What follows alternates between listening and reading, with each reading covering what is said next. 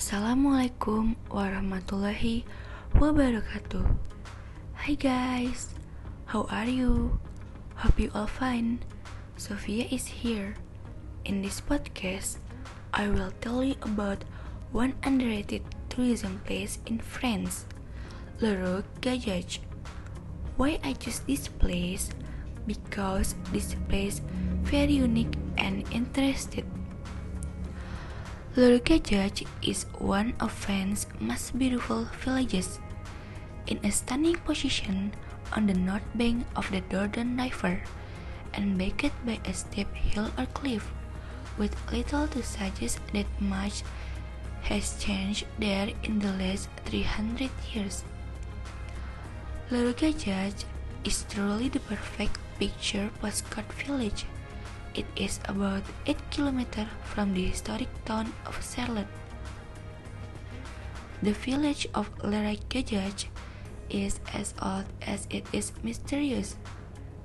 This magnificent village, built at the roof at the foot of the cliff, which is close to falling into the river, has been occupied by humans since prehistoric times.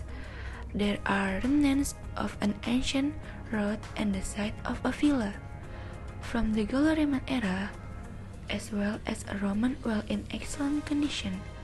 Known, the known occupation of the site is, however, less distant.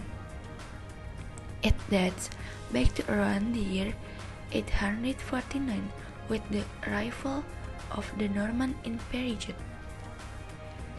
Ancient forts built into the cliff by locals to protect themselves remain from the time of the Viking invasion when they came sailing up the Dordogne in their drakkars.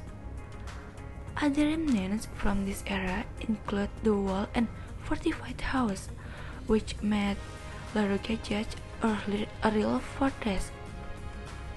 This fortified town withstood the rivalries between the Capetian and the Only the gates anchored into the wall allowed entry into the village. For a long time, Le Gagage was governed by the abbey, then the bishop of Charlotte. However, the parish church was located at Saint Donat, 1.5 km away, since up to the start of the 4th century. The village had only simple chapel. The village then became the secondary residence of the Bishop of Charlotte in order to ensure his security.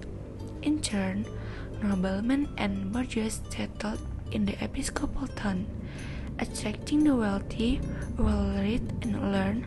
The Hundred Years' War did not affect the town, and at the time of the Renaissance, with peace restored, it was in hand when, with crenellated towers, pointed rows, and windows instead of row slits, adapting the style of the period.